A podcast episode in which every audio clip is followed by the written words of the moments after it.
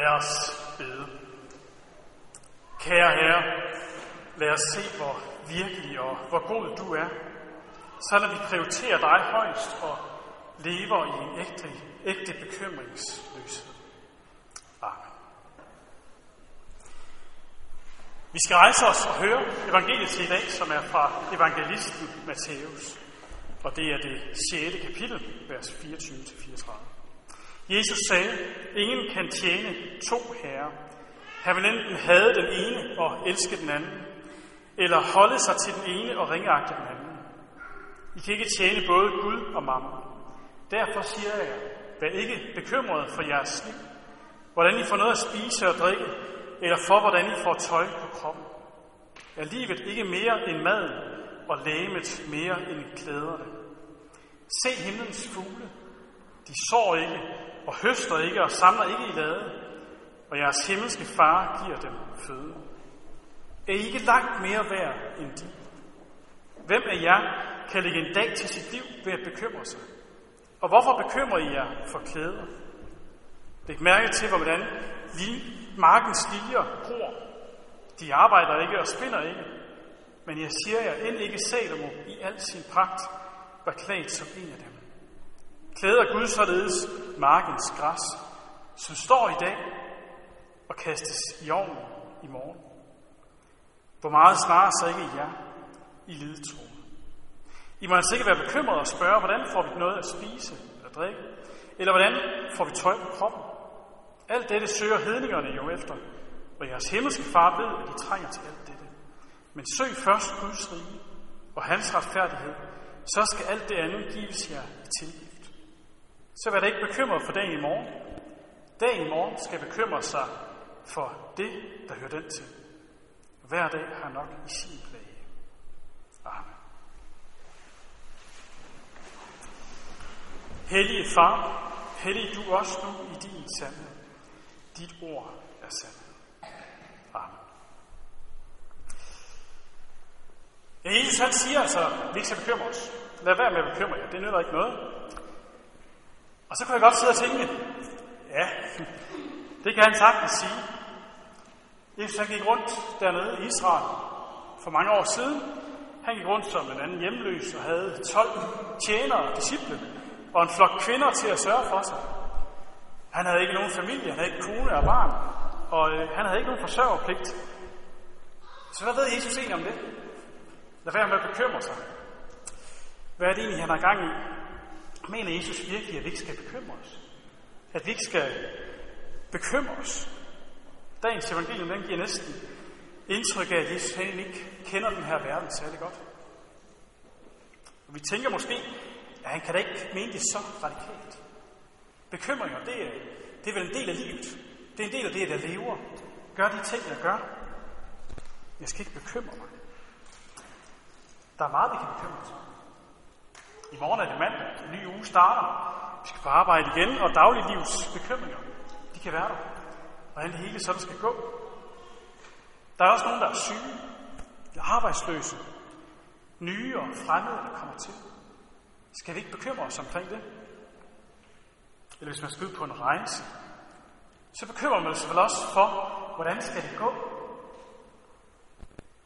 Møder, de har sådan en generel bekymring.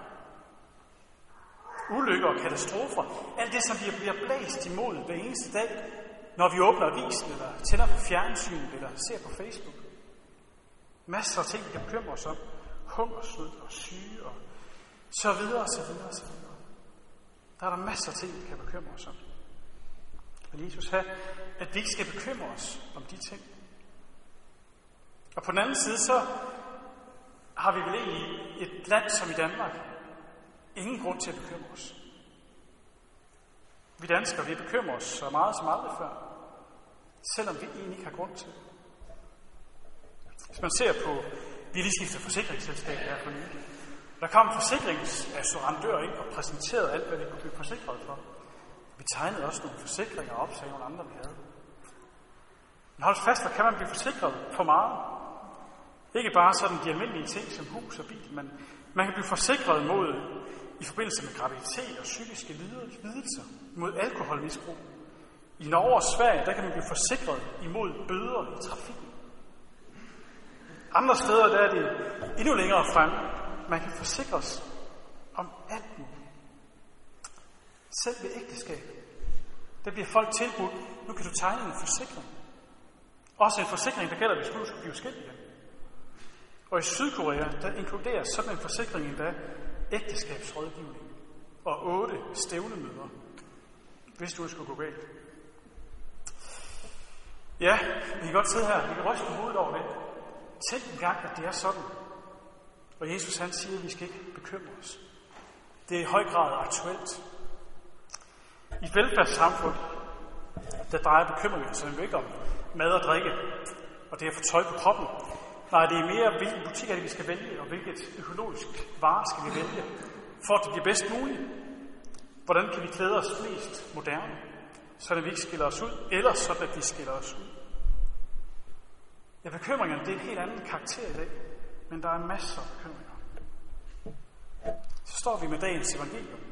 Jesus siger, I skal ikke bekymre jer for dagen i morgen. Ikke at bekymre sig. Hvordan kan vi leve op til det? Og hvad vil det egentlig sige? Ikke at bekymre os. Hvad er det, Jesus han gerne vil lære os med de her ord her? Vi finder dem, som sagt, i Matthæus kapitel 6. Lige midt i bjergprædiken, som Jesus holder oppe i den nordlige del af Genesarets sø. Disciplene er der. Og der sidder en skare også, men det er egentlig disciplene, han siger det her til. Som han har taget til side for at undervise dem. For at lære dem omkring, hvad vil det sige at leve som disciple af Jesus. Han begynder med at sige, ingen kan tjene to herrer. I kan ikke tjene både Gud og mamma. Og her med der griber Jesus ind i fat i det mest centrale og afgørende i hele kristenlivet. Henviser til det allerførste og det største bud. Du skal elske Herren din Gud af hele dit hjerte, af hele din sjæl og hele din styrke, hele dit sind. Men som det står i de ti bud, du må ikke have andre guder end mig. Elske Gud af hele sit hjerte. Hvordan ved man nu, at man gør det? Hvordan elsker man Gud af hele sit hjerte? Jo, hvis du at dit hjerte og dine tanker og det hele, hele tiden kredser sig om, hvordan går det nu i morgen? Hvordan skal det nu gå med økonomien? Finder jeg nu det her tøj, som jeg gerne vil have? Kan jeg købe det mad, som jeg egentlig tænker, der kunne være det bedste? Hvis hele ens tankevirksomhed er omkring økonomiske situationer, negativ eller positiv, begge dele kan være en udfordring. Hvis du hele tiden kredser omkring relationer, omkring din familie, dit arbejde, din cykel, din hund, er der så en særlig plads til Gud i dit hjerte? Hvis det første, du tænker på, det er, hvor meget kommer du i løn her om godt nu? I stedet for, at der er plads til det her, så skal der være plads til Gud. Så det er ham, vi kredser omkring. Gud er selve livet. Gud er skaberen. Han har skabt alt. Han har skabt alt. Jeg snakkede med mine konfirmander i sidste uge om det. Og snakkede om, at det ikke er så vigtigt egentlig, hvordan han gjorde det her. Det vigtige, det var, at han gjorde Og at han egentlig bare gør sådan der. Og så var det hele der. Han har skabt alt. Og han er den, der er årsag til, at det stadigvæk er. At selvom vi har haft en våd sommer, så er der kommet en høst i hus. Vi lever et sted, hvor vi lever i lykke og velstand. Men ikke vores egen. Ikke vores egen mamma. Hvis vi lever med bekymringer for det, der hører denne verden til, altså den synlige velfærd og velstand, så lever vi med mamma, med guld, med penge, og har glemt Gud. Så radikal er Jesus faktisk her. Han siger det tidligere, også i samme prædiken her, bjergprædiken.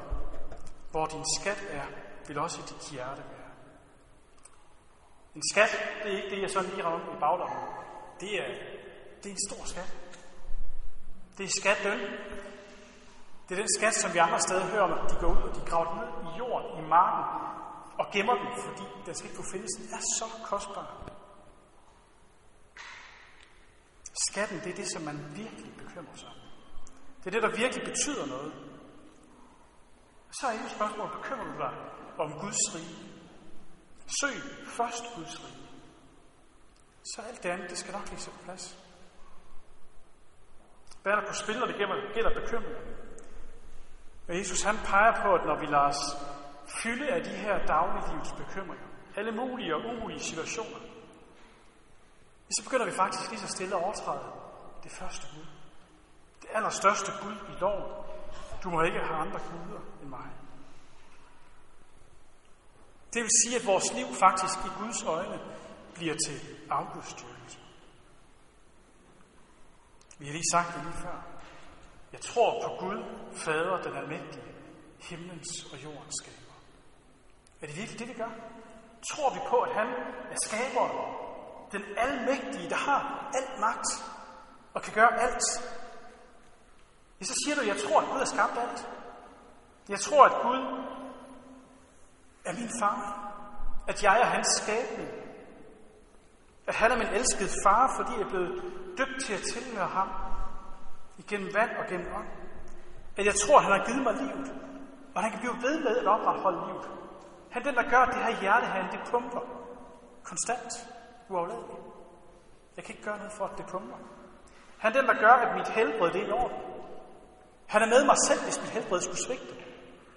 Han kender min sjæl, ved om det er stærkt eller svagt. Han kender min fornuft, min forstand. Han vil give mig tøj og drikke.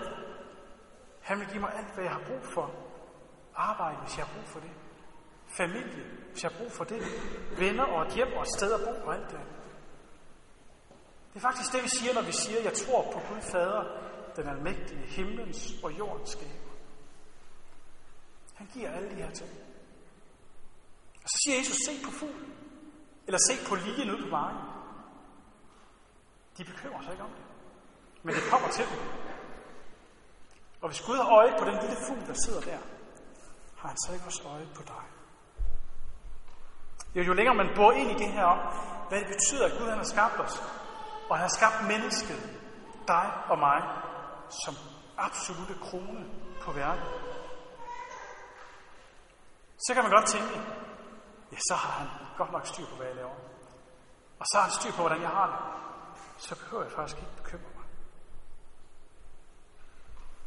Alt kommer ind foran Guds mægtige syn.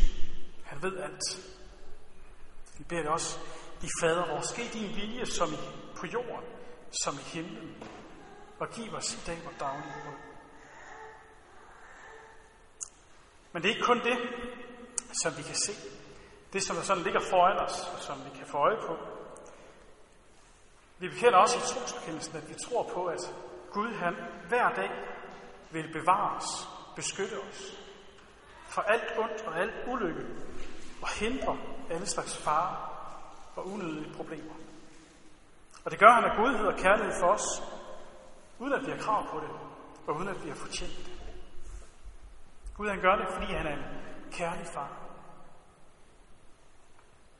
Ved os ikke i fristelse, men fri os fra det onde, beder vi også i fader på. Denne virkelighed kalder på taknemmelighed. Hvis det virkelig er sådan, at jeg hver dag lever i Guds kærlighed, under hans store kærlighed og omsorg for mig, så har jeg også pligt til at tjene ham. Vise taknemmelighed for det, som han gør i mit liv. Hmm, hvad betyder det så at bekymre sig? Eller er der egentlig en sund bekymring også? Den anden del af det her dobbelte kærlighedsbud med, at du skal elske Herren din Gud af hele dit hjerte, af hele din sjæl, af hele dit sind og af hele din styrke, det er, at du skal elske din næste som dig selv. Lydighed og tillid til Gud. Ja, det må så føre det med sig, at vi også tjener vores næste. Her er det, at tingene bliver mere konkrete. For kærlighed, det er ikke blot abstrakte tanker og søde ord. Hvis kærlighed virkelig skal vise sig, så skal det være handling. Konkret handling i ord og gerne. Lovens anden tavle, altså fra budnummer 4 og frem efter, alt efter hvem man, hvordan man tæller. Men det her med, at man ikke skal slå ihjel og ikke stjæle osv., det er bogstaveligt overført betydning. To sider. Det ene er, at man kan passivt kan afholde sig fra at gøre noget, som man burde gøre. Noget, som er skadeligt mod den næste. Et aktivt kæmpe for, at det sker den bedste godt. Og der er det godt at bekymre sig. Ikke en sygelig bekymring for, hvordan det nu går med mit tøj og mit helbred og min mad og mit arbejde osv. Men at tænke på, hvordan er det, det går næsten. I kærlighed til næsten. At blive ramt af en bekymring. medlidenhed. Sorg, smerte, fortvivlelse. Denne naturlige bekymring er givet af Gud. Og den skal netop få os til at handle. Få os til at gøre noget. Få os til at se naboen derhjemme. Spørg til, hvordan går det? Hvordan går det på arbejde? Hvordan går det mellem jer i to ægtefæller? At vi kan lægge den omsorg frem for Gud og have det med i vores forbønder. Det er god bekymring. Jesus han beder altså os ikke om bare at stoppe alt bekymring, og så bare give, give ordre på at stoppe alt fingeri, eller gøre som Brian i Life of Brian, always look on the bright side of life, selvom man så hænger og er blevet korsfæstet. Og bekymring for næsten, det skal få os til at handle. Hvis vi tænker, at den anden ikke kan klare det her, vores næste, den som Gud har sat os i blandt, så grib ind og handle. Hjælp dem. Hvis vi tænker på katastrofer, så giver det overflod, vi har af sædler, af forbøn. Hvis vi er bekymrede for mission, så stiller os selv til rådighed i tjeneste. Giv af dit arbejde, af din tid, dit penge. Hvis en mor er bekymret for sit barn, så vis omsorg, opmuntring. Tal med barnet. Hvis der er bekymringer i, i forhold til hinanden, så find ud af, hvordan det bliver bedre. Og så videre, og så videre.